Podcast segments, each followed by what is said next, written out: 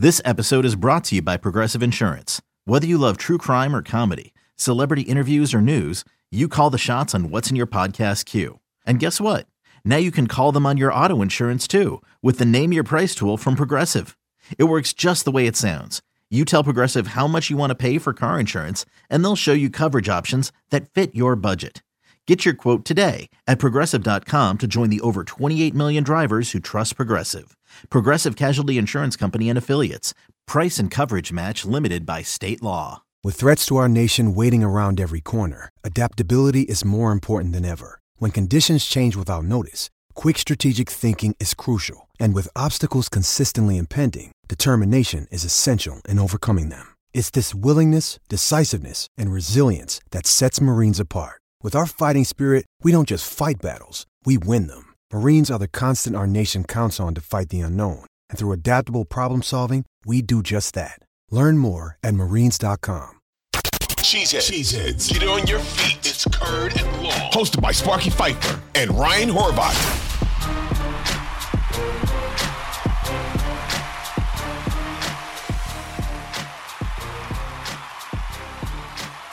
Hey, it's Steve Sparky, Fifer 1250 AM, the fan in beautiful Milwaukee, Wisconsin, along with our guy, Kevin Holden, Crunchy, CBS 58 Sports Director here in Milwaukee. Follow him on Twitter at 321Q Kevin.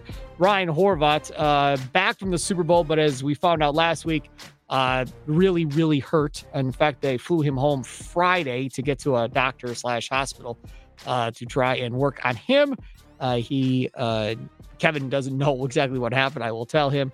Uh, Ryan Horvath decided from uh, BetMGM tonight. Uh, he'll be back on Wednesday, he said. He, he should be. Hopefully, he doesn't have to have surgery. Then he's up. I don't know how long be up once he has surgery. Uh, but decided uh, to play with basketball every week at his gym in DC with a bunch of 18 and 19 year olds, and they play every Thursday. So uh, last week, Thursday or Friday, whatever day of the week it is, they play. Uh, so last week, uh, before the Super Bowl, before they left for the Super Bowl, so I guess it would be two weeks ago, uh, he went to play. Instead of playing two full court games, they played three full court games. So he played three full court games. Then he decided to get on the elliptical or the treadmill or something at the gym and do that for a little while. Then he went home and did the, his Peloton for another however long. Woke up the next morning, could not move, all swollen up on the top of the leg area and all that, all kinds of problems. They literally had to come get a wheelchair to get him off the plane in Arizona because he couldn't get off the plane in Arizona.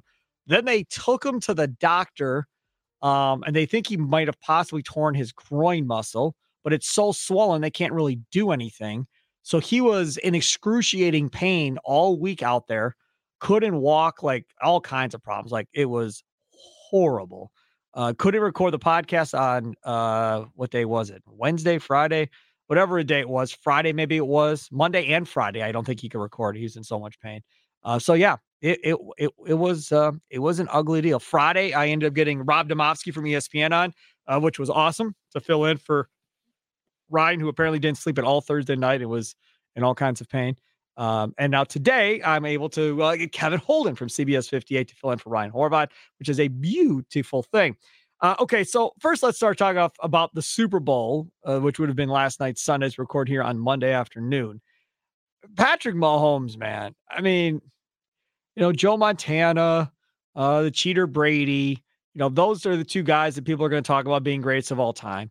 Uh, he's got a couple rings now. He doesn't have four rings. He doesn't have seven rings. Uh, but it looks like he's possibly on his way, even though you never know. But when you have a high ankle injury, you get through the conference championship game limping around. Then you come back in this game, you look okay until you get tackled from behind and the dude like twists your ankle. You get up, you can barely get to the sidelines. You continue on, and then you make like a 30 yard run towards the end of the game when nobody thought you should even be thinking about running at that point. Making all these throws that you score on every possession in the second half. I mean, I, I don't know if you can call him greatest of all time. I mean, he's got, like I said, he's got to get a couple more rings, but my God, Kevin Holden, that dude's unbelievable. Sparky, it was an unbelievable performance, and it was one of these. Uh, I mean, look, age is working on his side for the moment. You can ask Sure.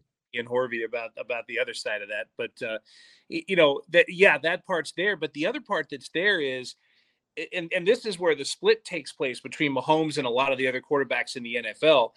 You could have pointed to a, a, host of things as a reason, as an excuse for it coming up short. And in Mahomes' uh, case this year, it was just stuff that he overcame. I mean, they you know they use the term magician and they talk about him and the things that he does when he improvises on the field. But the point is, he's got this great combination of uh, you know it's it's Favre's ability to improvise and it's early career Rodgers' ability to focus and overcome.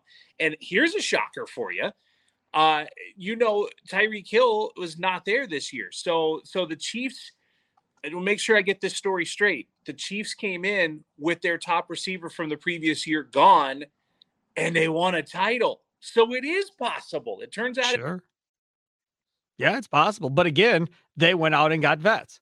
They got Tony, right? He played well. Yeah. They got MVS. He really didn't show up in that game necessarily, but MVS, but he'd been a factor for them uh, throughout the season. They signed him. So they went out and did it with vets.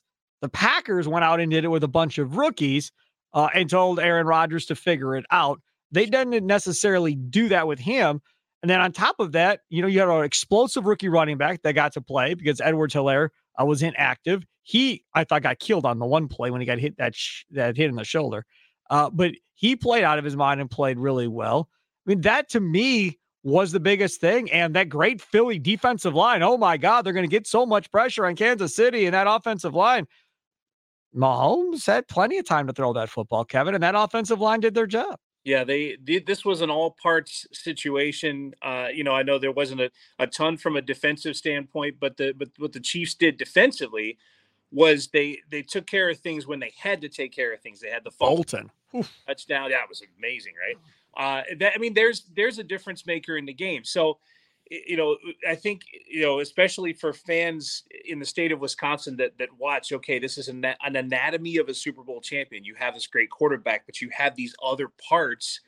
Uh, that that are strong. That these you know that did what they had to do in the game. The defense, yes, they gave up points, but they made the plays they needed to make at the time they needed to make them.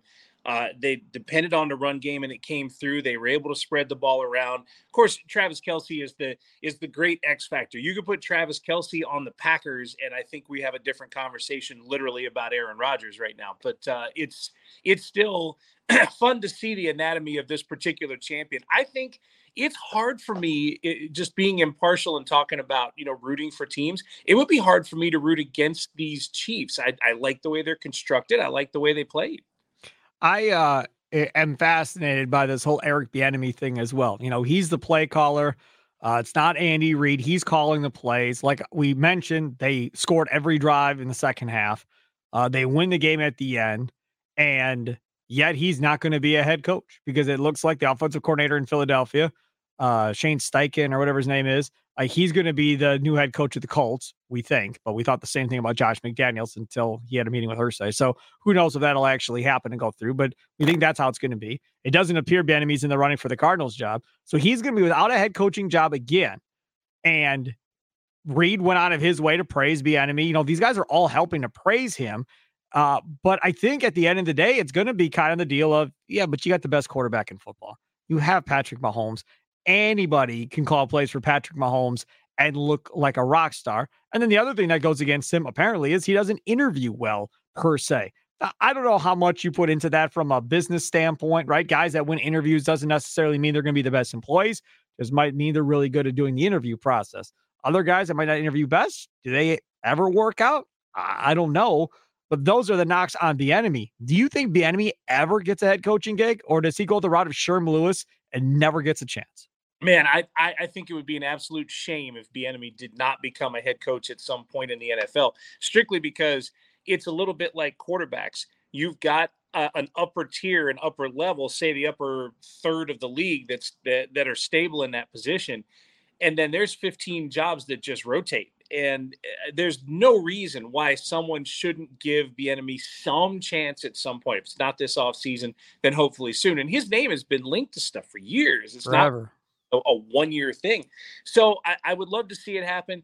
I don't know. Maybe it's as simple as Andy Reid coaches another year and Bieniemy becomes his replacement in Kansas City. Maybe there's a, you know, maybe they yep. can come up with that kind of agreement. I, I think he'd love it. Uh, clearly he's he's comfortable there. But you raise a really good point about interview versus reality because I think we've all worked, you know, at different phases in our career with people who you like you see them work and you're like, how did they how did they get to this point? How did they end up in this job? And then you realize that the interview was probably a much different animal. It's kind of like uh, when we were in school taking the SAT versus your actual book smarts. There were people who are just good test takers or just bad test takers, and and that's uh, there's got to be a way to, to to overcome it. Instinct, I think, is the is the biggest. If you're interviewing someone and they have the skills but they don't interview well, you you got to be able to put that gap together and say, look, they're going to be fine in this job. So hopefully someone does that because uh, I think that's a, a great mind who should be a head coach somewhere. How far away are the Green Bay Packers from being in the Super Bowl as we sit today? With the scenario being that Aaron Rodgers is your quarterback, right, in 2023, how far away is this team from being in the Super Bowl? What do they need in order to make this a legit Super Bowl team, Kevin Holt? So I, I, look at it from from two different ways. One is the construction of the team, which is your question, and the other one is the the construction of the league. Because I watched those NFC playoffs and I thought, man, if the Packers had caught a break or two, they'd been closer to the Super Bowl than we thought. Not that that team would be good enough to win the NFC in most years, but in this year they could have made it. Now, construction of the roster or construction of the team. See, I've got I've got two things that that jump out to me right off the bat. I like the idea of these young receivers, rookie receivers that develop during the course of the year. They're not rookies anymore. Um, they they will develop and they'll make Rodgers' job a little bit easier, but they have to address uh, the depth at the position. Still, they still they got to do this. I mean, you're you're talking about losing guys like Lazard as opposed to gaining guys. So they've got to come in and. I, I don't know if it's that the Packers were were burned by um, oh my gosh, why am I losing the name? Devin Funchess, uh, you know, Sammy Watkins. Like I think I think they've made sort of half efforts at it, and when those half efforts haven't succeeded, they just never followed up. I think you got to stay with that. That's that's something that's going to have to help Rodgers. He's got to be able to develop not just a couple of receivers into good guys, but several options. That's the Packers offense we remember, running game or not. And the other thing is, I just, you know, I don't Sparky, I don't buy in a ton when guys have talked about the defensive unit. You know, fire capers was the answer to all of the world's problems for years. And and I, I didn't necessarily buy into it. But at this moment, seeing what happened to the Packers on defense as the year went along, and especially at the end of the year, it's a legitimate concern for me. The, the Packers defense not only underperformed, you know, throughout the year, they were at their least disciplined in a game where the Packers still had a chance to salvage this wreck of a season. If they had beaten the Lions, we'd be talking about a totally different animal, a playoff team, maybe some sort of salvation. But instead, Quay Walker does what he does in that game, shoves a trainer, gets booted, and and just the, the everything about that look is bad. Everything about the discipline of what happened there is bad, and that's where this this bothers me. I, we know that there's talent on defense. Why didn't they perform? And and where is that that line between playing at an aggressive level and doing dumb things? And I and again, I I I'd hate to sound like you know I know you have callers that like to spout like this, but what I saw at the end of the season from that defense isn't going to get this team where it needs to go, talent or not. They have got to find a way to coach them in a different way, and I, that's why I, am shocked. I, I, really am shocked that Joe Barry is still around.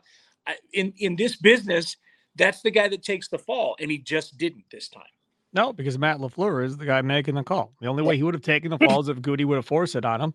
And Matt LaFleur sold at the end what Ryan Horvath and I said he was going to sell as we were going along here making those adjustments off that bye week, changing the defense a little bit, holding opposing teams in check. They weren't very good teams, but either way, they were holding opposing teams in check by making adjustments. Now, if you're Matt LaFleur, you can sell the Gutey. Look, he made adjustments, got it better. We played much better down the stretch. We'll be better next year. You know, we're getting the hang of this. Now he's going in the right direction, he being Joe Barry. And we've talked about this on Curd and Long too, which is, is it really every coordinator is the problem? Or is it simply the front office isn't judging the talent the way it's supposed to be? And as a fan base, maybe we're overrating uh, the talent on this defense. And maybe these dudes aren't as good uh, as we think they are, you know, year to year going forward. Kenny Clark did not have the year that he had previously. Did not. He just didn't. Uh, De'Vondre Campbell definitely didn't have the All Pro year that he had the year prior. Now, are both of those on Joe Barry's head for those not happening? I don't know. Uh, Rasul Douglas would make a, a, big play seemingly from time to time, but also would give up big plays. Jaire Alexander would make a big play, but also gave up big plays uh, throughout the course of this season, too. Uh, Darnell Savage, who everybody wanted playing closer to the line of scrimmage, Joe Barry refused until finally towards the end of the year. He finally made that adjustment and moved Savage up into that slot. Now, I would assume that's where Savage is going to stay going forward, but you're going to need another safety to replace him. Amos, more than likely, probably isn't back. So you're going to probably have to have two starting new safeties. Uh, and that's where you're going to start. Now, we started talking about how far away are the Packers from being in the Super Bowl. Can you really be a Super Bowl team if you have two rookie safeties back there playing side by side? I think that, I don't think you can. I think you're going to have to go sign a legitimate safety in free agency, probably, and then maybe draft a rookie safety to go along with them. I don't know if you can be a Super Bowl team, Kevin, if they have two starting rookie safety. Hey, it's Kaley Cuoco for Priceline. Ready to go to your happy place for a happy price? Well, why didn't you say so? Just download the Priceline app right now and save up to 60% on hotels. So, whether it's Cousin Kevin's Kazoo concert in Kansas City, go Kevin, or Becky's Bachelorette Bash in Bermuda, you never have to miss a trip ever again. So, download the Priceline app today. Your savings are waiting Go to your happy place Go to your happy price, Priceline. And and now you've brought it back to to the other thing that hamstrings the Packers. It doesn't have anything to do with coaching. It doesn't have anything to do with talent, which is money's a factor now. You're talking about an Aaron Rodgers contract that just sits heavier and heavier around the franchise, and it is you, you see every year you see this team uh, work its cap magic. You know, you see guys that you know, okay, you can rearrange this or rearrange this and save a little bit in cap space and get to where they've gone. But like that limbo, that bar has gotten lower and lower to limbo under every year, and and now you're talking about legitimately needing help at receiver and legitimately needing help in the secondary. There's only one real way to do that for this year, and that's to spend money. And and that's you know comes back to the the core issue of it. It isn't that Aaron Rodgers is good, bad, indifferent. I mean, obviously everybody's got opinions about everything with Rodgers, but it's a number that's attached to him, and it's a cap hit that's attached to him that changes uh, how this team can construct. Because I because I'm 100 percent on board with you. You get help in the secondary, you get help at receiver, and you do it right. I mean, you know, you can't go like super frontline, but if you get decent guys, good guys in that position, you're going to be fine. Uh, I don't. I just don't know financially if they can, and that's that may end up literally being a thing that keeps them from being a Super Bowl team, even if the talent improves. That they can't, you know, spend what they need to spend to get it over the top. Because okay, Reggie White was a free agent signing. Charles Woodson was a free agent signing, and those those are the guys associated with the the Super Bowl last two Super Bowl winners for the Green Bay Packers. There's no money to bring a guy like that aboard right now. It's not even close. No, it's not close. And it, when you look at this Packers team and this draft, that's how you're gonna have to fill a lot of these holes, right? So if you keep Rodgers, then you're going to have your just your normal draft picks, not, nothing more than that. So you're not going to have the additional draft picks to add more than essentially a, a player around. Instead of what where on do they have like three picks, fifth round, whatever it was. Um, but er, early on here, uh, you know, you get to pick 15, and there's probably going to be a wide receiver or two on the board. Uh, uh, the tight end from Notre Dame is probably going to be on the board. Branch, the safety from Alabama, might be on the board. Are you going to take a safety at 15 or are you going to take a, a stud tight end to get ready to play with the next quarterback after Aaron Rodgers and maybe with Aaron Rodgers uh, as well this year? Like they're going to have to fill holes more than likely yet again with draft picks. Yeah, that, that that's how this is going to have to go yet again. And I I don't think you call that a rebuild. I just you call it what it is. You got a big contract, Aaron. I got to use a draft to fill holes. I'm not rebuilding, but I have to fill holes somehow. And it's going to be with young guys that are going to have to grow over the course of time. And then at the same time, you tell them, look, I'm fine with bringing back Randall Cobb. I'm fine with bringing back Mason Crosby or whatever. Allen Lazard, eh, that might not be worth it for the amount of money that he may want or maybe in the market to get, depending on how much, uh, you know, people offer him. Bakhtiari obviously is back. I mean, I think if Cobb, Crosby, and Bakhtiari are all back, I think he can move on without Tonyan uh, and Allen Lazard at this point.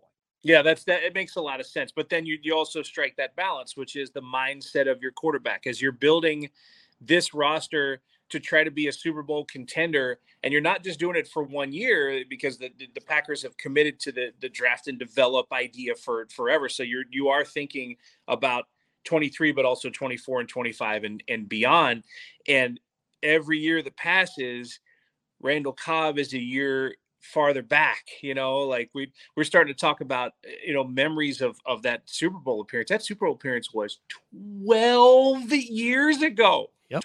12 so like that's and I know Randall Cobb wasn't on that team, but he was drafted shortly after that. So like those are those are guys that are part of I don't want to call them the past because they're still around, but they are they are in that quick changing world of football. They're headed on this way. And and if Rodgers' mindset is tied to needing those guys around all the time, that conversation gets tougher as time goes on. When Randall Cobb still had a little something in the tank, maybe you have the conversation. Maybe you can do it for one more year, but he's I mean Randall Cobb is turning into, you know, player coach basically at, at this. And that's that's a spot that maybe you could spend on someone, whether it's a pick or someone in free agency that can help this team get good now and good later. And that's, yeah, past versus future is is uh, is very much a topic when when you're talking Rodgers right now in Green Bay. No doubt about it. Uh, let's move on to uh, the next topic, which is Super Bowl odds. Those Super Bowl odds are out right now for the Packers a day after. Kansas City Chiefs, obviously, uh, are, are, the favorites. That is the Buffalo Bills, the Eagles, the Bengals, uh, the Niners, uh, and then there's a gap uh, to the Cowboys and the Baltimore Ravens. Then another gap to the Los Angeles Chargers. Then yet another big gap. Uh, and then we're talking Green Bay, Jacksonville, the Lions, the Jets. Um, and depending on where you look, it could be from like plus 2,000 to plus 2,500, somewhere in that area uh, for these guys. And the favorites are somewhere in the area of Chiefs, are like five, plus 550, plus 650, somewhere in that area. So I, I don't know if this is right or not. I kind of feel like all of them are going, okay, we're not going to make them up too high because then if Rodgers doesn't play and anybody has any insight on this, they're going to kill us. Um, but we don't want to put them, you know, too low because if Rodgers does play, we're going to get taken. So we're going to kind of put them, you know, right around, you know, 10, 12, somewhere in that area, 15 um, and then see how it plays. And once Rodgers announces if he's coming back or not, if he says, All right, I'm coming back, I'm playing for the Packers, I bet you they move on up. Because if you look at this uh, again and you say Chargers, I think they should be in front of the Chargers. Ravens, in front of the Ravens. Cowboys, in front of the Cowboys. Niners have no quarterback. I, I don't, I can't justify the Niners with no quarterback being in front of the Green Bay Packers at this point. So I don't think they belong there. So to me, if they have Rodgers, they're fifth, in, my opinion, without knowing who San Francisco is going to have a quarterback. Now, again, Derek Carr, uh, the Raiders quarterback, came out and said, I'm declining all trade offers. Uh, I'm going to go sign as a free agent somewhere, so you're going to have to cut me.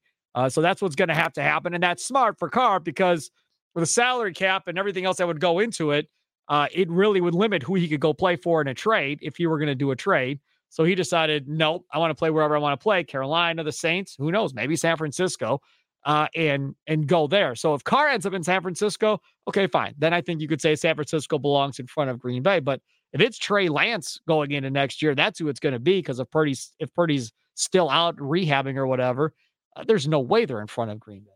No, and that and here's the interesting thing when you're talking about the the people that on the on the tier with the Packers, you're talking about Jacksonville and the Lions and the Jets. I mean, the crazy sound of that is just like nails on a chalkboard. What do you mean the Packers are down Jaguars and Super Bowl odds? Goodness gracious. so uh, yeah, overall, I think they are better than that that group, just because there are still parts that are built together. I, I mean, I I would think that just by what, what the progression, I guess, is the opposite of regression, right? That the, the defense progresses, it gets a little better. That maybe they depend on the running game in a little bit of a different way, and Rodgers gets more rapport with receivers. Like I think that it, a little bit of that brings it up. So I, am with you that they're not in that group, that they're definitely above it.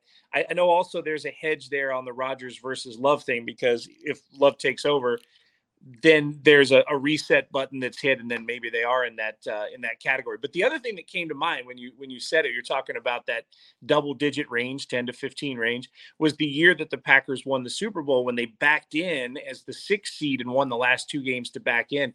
If you'd arranged, and I'm sure that the, it exists somewhere, but if you'd arranged the 12 playoff teams uh, the, in that at the start of those playoffs to see what the odds were. I wonder the Packers are probably the longest odds of the 12. And and so if they were 12th and they ended up winning the thing, then then maybe I shouldn't look at being 10th overall or 8th overall as a bad thing. It means that if things go right and they catch a couple breaks in the playoffs, they could get a shot. I mean, they could have done it this year. They absolutely could have done it this year if you know, if if something had changed in one of these games and they'd gotten in, I don't know if they would have made the Super Bowl, but the NFC was light enough that they could have made some noise.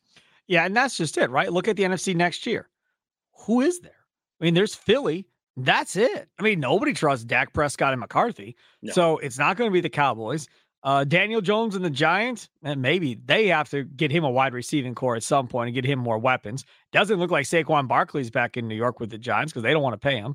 So they're going to need a running back in New York uh, as well. So I don't think I'm buying that. Washington is still a quarterback away. Again, if I was Derek Carr, that's where I'd go play. If if I if you have wide receivers, you have running backs, you've got a good defense, like everything lines up. They are literally a quarterback away from being a problem in the NFC. But as of right now, they they don't have a quarterback, so you can't look at them as a problem.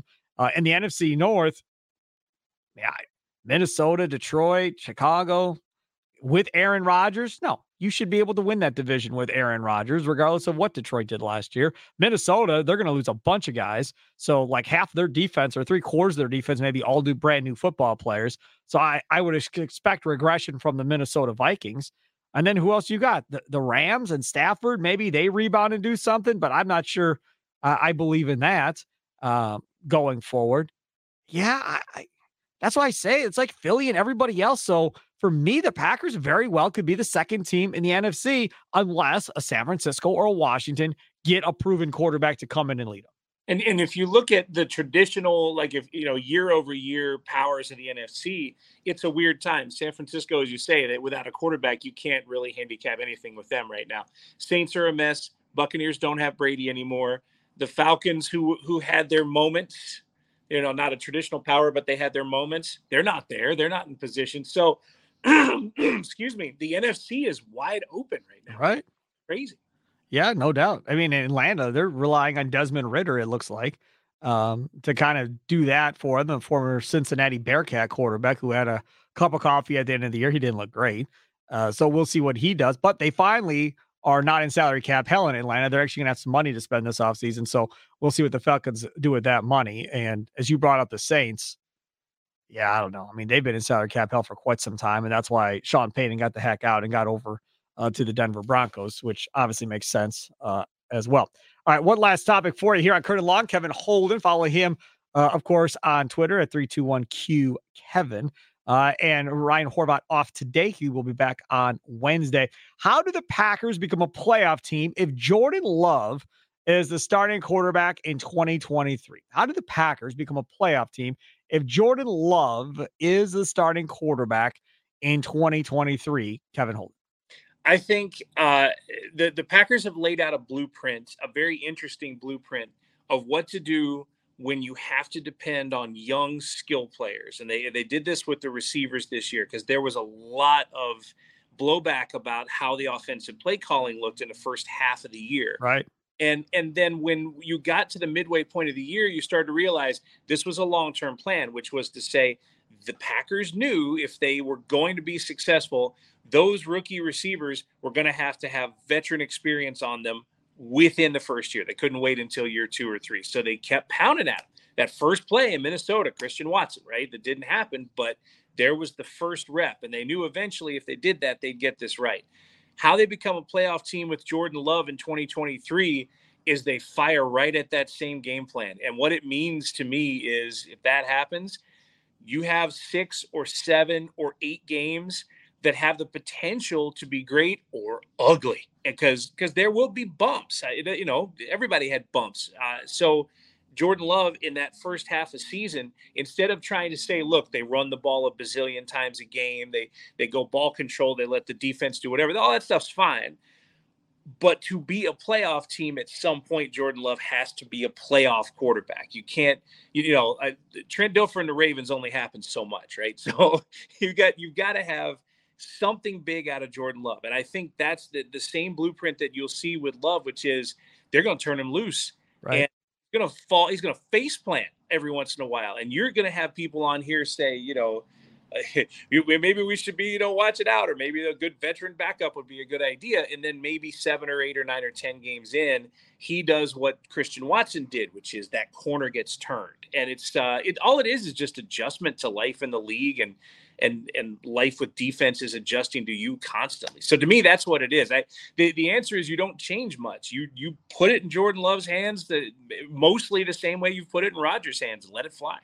It will be interesting to see how they run this offense with Jordan Love because I don't think it's going to be identical to what we've seen with Aaron Love, Aaron Love, Aaron Rodgers necessarily. And I also am interested in seeing will they have design runs for Jordan Love? Because up until this point, really, Jordan Love has been a statue back there. There hasn't been any type of design runs for him uh, out of the backfield to keep you know defenses honest. And you've seen this now with Jalen Hurts, Patrick Mahomes, the ability to stretch the field with their legs and create something. We haven't seen that from Rodgers in quite some time. Uh, Jordan Love, younger, obviously. You know, do they start making some design runs for Jordan Love to keep the defense honest? That just helps everybody in general. The other part of this is his ability to audible at the line of scrimmage and check into the right play for this offense. You know, if you're given, you know, two or three plays, whatever it may be at the line of scrimmage, a, will they allow him to audible? Because remember, when LaFleur first got here, oh no, no, no, no, we're not audibling. No, no, this is this is what it's going to be. And Aaron Rodgers said, Yeah, I don't think so. Uh, but with Jordan Love, you know, will they tell him no audibling? You run the play that you're given. Uh, you're not at Aaron's point yet to be able to audible out of this, or are they going to give him some freedom at the line of scrimmage in his very first full year as a starter? That's the other question that has to be asked as well and he's uh, love is a guy that that because of the years he's already spent in the system there's a chance that they could trust him sooner i don't think you can right off the top and it's it's not this that's not a statement against jordan love at all. It's it's a statement of the position and the league and the things you face on a play to play basis as a starting quarterback in the nfl you can be as ready as you want to be but until you see it coming at you that's when you know you've got it to you know the, the ability to succeed in that position or not. So I, I, can't see them doing that immediately but maybe a few games in or half a season in you see that them start to loosen it up with him. I mean look it's it's an exciting thing. Jordan love is a is a, a different quarterback from aaron rodgers clearly because there's an age difference because there's a difference in the game that he brings and it it will there are some things that Rodgers couldn't do that you mentioned that Jordan Love will be able to do that's that's going to help. They're going to be uh, you know other guys in that offense that will benefit from it.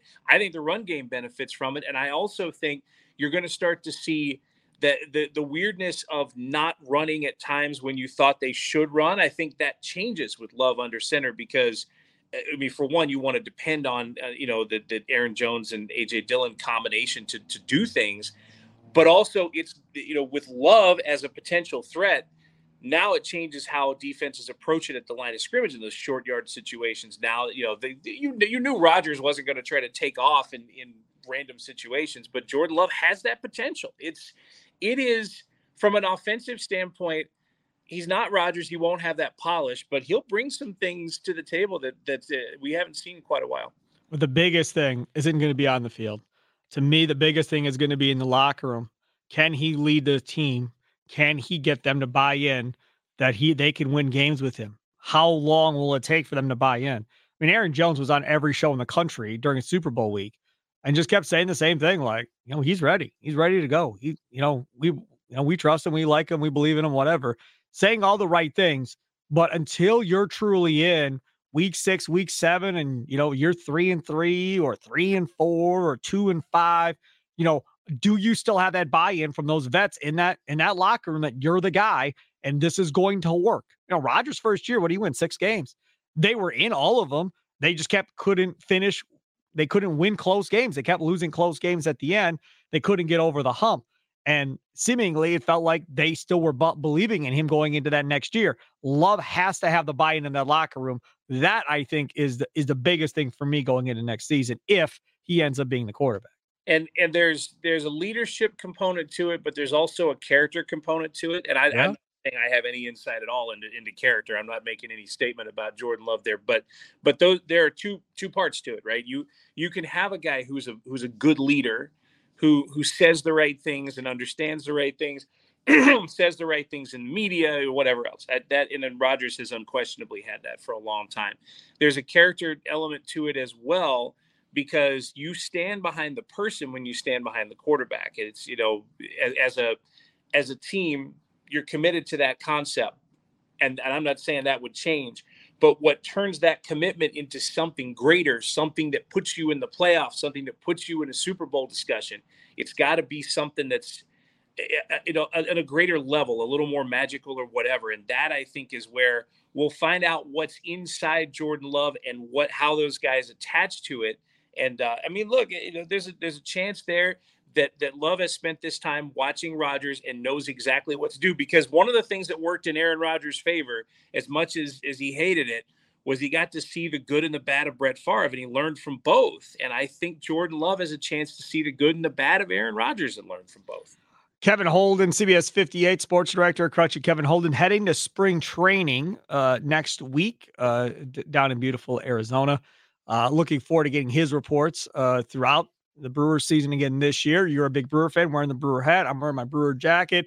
What do you make of the Brewers offseason? Oh, I, I, I just baseball is in such a weird place. It's you know, I, I just I, I miss. I know that it wasn't sustainable, but I miss the Mark Attanasio era where there would be some great free agent pitcher or an Aramis Ramirez or someone like that who you could get excited about. Moustakas and Grandal in one offseason. Right. Like that was and and that was right at the, the peak of when when the al- analytics were hitting and this team was a game away from the World Series. Like they they were they were that close. And I, I that's the thing is I don't I, there hasn't been anything to get me super excited in this off season. In fact, I now that the the Josh Hader uh, part fell, you know, now that that trade happened, I'm wondering, like, th- there's a little bit of me that's like checking my sticks the whole time, waiting for Corbin Burnes to go, and I and I I hope that All Star break. Yeah, I, am right. I mean, it's that's what I think. Aren't we looking at a repeat performance there? They like they, Hader, year and a half left on his deal, trade him.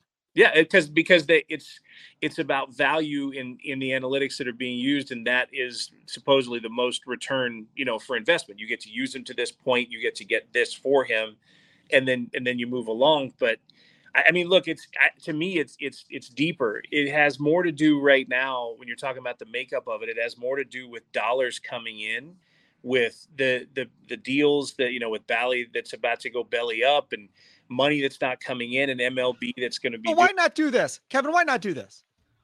Why not do what was about to? Well, probably is going to happen with the Bucks. You've got all of these other minority investors, right? With Attanasio, nobody with the money what we're talking about here. But Lasry decides, hey, I, I'm out. I'm done. This was fun. It's cool. Uh, I don't want to pay luxury tax money. To heck with it. I'm out of here. So Matt who ended up buying the Suns, was going to be the guy that was going to buy his stake worth way more money than Lasry. He was going to buy it and from wholesale mortgage or whatever company that he runs. And it doesn't happen. He buys the Suns. Okay, fine. Now they got that clown, Jimmy Haslam, who I want nothing to do with in our organization at all, not in any way. Kevin Holden is shaking his head no as well. Nobody wants this dude.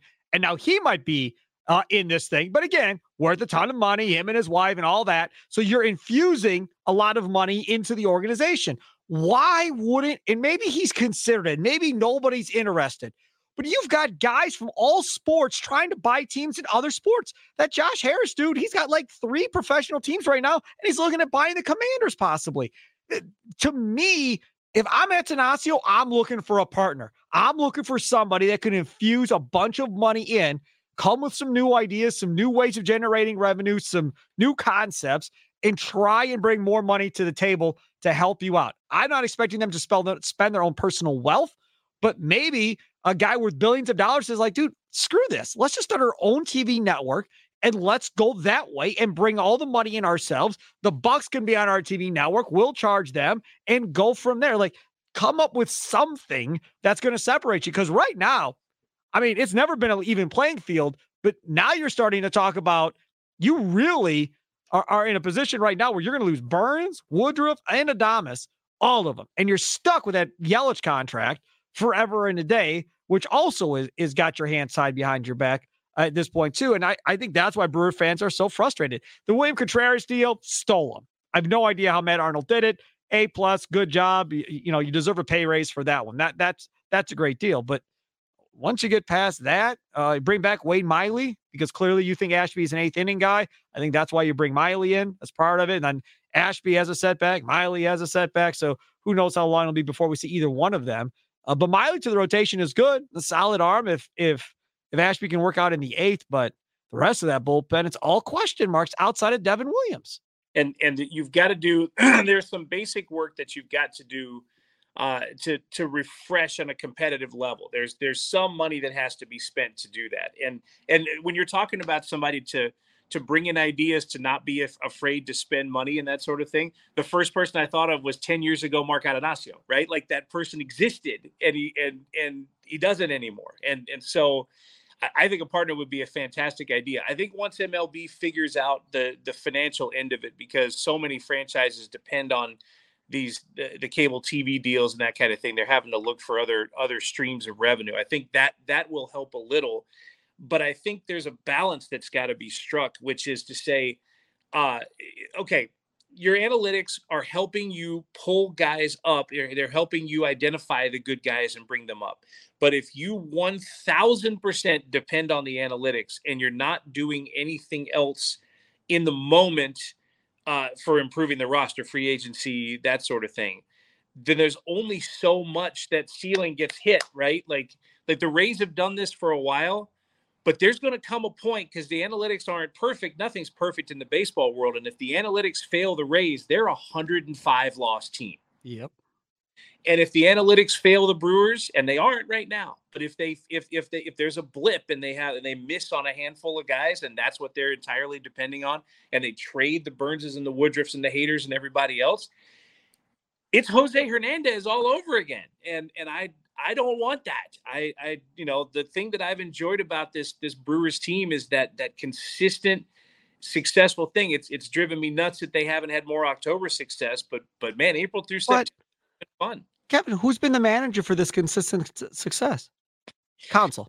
Who's right. in the last year of his deal that doesn't have an extension, as far as we know publicly? Counsell. Right. So is is Counsell done then after this time? Because I mean, there's been a lot of speculation. He wants to watch his kid play college baseball in Michigan, and da da da da da. Stearns is gone. People thought he was going to go be the next guy in Houston. That didn't happen. He's still not back in baseball. So if Matt Arnold has to replace Craig Counsell and has to move Burnes, Woodruff, and Willy Adames, I I don't think I would have taken the job. I'd be like, I, I'm not interested because y- you have no chance. I mean, you're not going to get fired because there'll be no expectations on the team when you do this. Nobody's going to blame Matt Arnold for trading guys. They're going to blame Attanasio for having to trade all these guys. So I mean, he's not going to be the bad guy in all of this. But my God, you're going to be the damn Pirates. That that that's where we're headed if you want to trade all these guys. Yeah, and that's and and it's just you, you, grab somebody from Pittsburgh and ask them how the last 30 years of life have been. I mean, that's that the thing that's that made the Brewers magical for a run might be the thing that that makes it a slog here for a while, which is a, a, small market team that found a way to do something that that that brought fans to the ballpark that had magic that somehow even big market teams didn't have. That was that was the the appeal to me stepping away from being in Milwaukee. If I'm looking at it from a distance I'm like man they're up there in attendance. They're up there with support in in one of the smallest markets in all of baseball but the thing that'll blow it up is the same thing that blew it up in Pittsburgh after the 80s and 90s. Once once they weren't competitive anymore, like that, those other things don't stay. They're not they're not perpetual. In other words, if you get a couple of losing seasons back to back, the attendance is down and the and the revenue is down and, and the cycle begins. That that that because that ends up meaning you can't put a, a better product on the field and then you come right back and do the same thing. It's it is I, am trying not to be doom and gloom, Sparky, but I, I see this storm on the horizon, and and I think you're right. You need an infusion of cash to make this happen. The only way this team could be a World Series type team this year, I don't think they're going to stink. Like I, I think they'll be above 500. I think they'll win 85, 86 games, probably somewhere in that area, unless that bullpen is god awful. But but the only way they can take the next step to get to 90, 95 wins is if Yelich is closer to MVP Yelich Like, and what I mean by that isn't 280 and 15 home runs and he's a slap hitter at the top of the lineup. I mean, he hits 30 home runs and hits, you know, 290 to 300. He does that. And then you got somebody that they can start fearing again in that lineup. Okay, now you got something. But if he's just going to be a prototypical slap leadoff hitter, if that's what this is going to be going forward, then you're kind of capped because there's nobody in that lineup that you fear right now. And maybe Contreras becomes that guy at some point. Um, but as of right now, there's nobody in that lineup that a, that a pitcher looks at and goes, "Oh my God, gotta gotta work around this dude to get to the guy after him." When Braun and Fielder were there, you were working around guys. When Yelich was Yelich, you were working around Yelich because you didn't want to deal with that dude because he always hurt you in big situations. Right now, that guy does not exist for the Brewers as we sit today. No, and and it, with Yelich, the best thing we've hoped for in the last year or two is is to see him make solid contact and go seven for ten in a stretch. You know, he's not, yeah. he's not that, that carries a team the way he did in 18 and 19 and he hasn't been for quite a while and when it's when it's a one year thing you know that's fine and even if you could talk about covid as something that that set people back in their routines and maybe it goes into a second year but now it's three years into that and we're approaching the start of the fourth year. I i don't know how much optimism i have that 18 19 yelich is there. He's still uh, still a valuable contributor but 25% of your payroll is your your leadoff guy that that you're hoping hits seven out of ten that you know what I mean that doesn't is not 35 40 home runs and and I don't I don't look at that as a formula for success. I think the thing that's happened the last couple years is the warts have been overlooked. The fact that the Brewers struggled at so many positions on offense and with their signings the last couple years, the Brock Holts and McCutchens, they've been they've been paved over by terrific pitching performances because for the first time in decades, they were able to produce a couple of frontline ace starting yep. pitchers. And I think they've covered over a lot. And I think if those guys are gone, a lot of weaknesses will get exposed. And Jesse Winker is another guy who apparently doesn't want to play the outfield anymore. That's another guy that if you're going to be the everyday DH, you got to be back to the all star level of the Reds. Yeah. That will then give you uh, an added pop in that lineup that you didn't have. Renfroe was a nice player, no question but he wasn't an all-star caliber type player like Winker was a couple of years ago. If, if Winker gets to being that again in Milwaukee offensively, that also would be a, a huge uh, shot in the arm. Kevin Holden, Crunchy, uh, check him out, CBS 58. They're in Arizona next week, baby, enjoying the warmth, the sun, uh, and seeing what's going on with this Brewers baseball club. If you see him down there, say hi, ask for an autograph. He's a very nice, very nice gentleman. Very, very nice. Just very nice gentleman. Kevin, thank you so much, my friend. Sparky, always fun to, to chat sports with you. Good to good to see you, man. Absolutely. Be good. There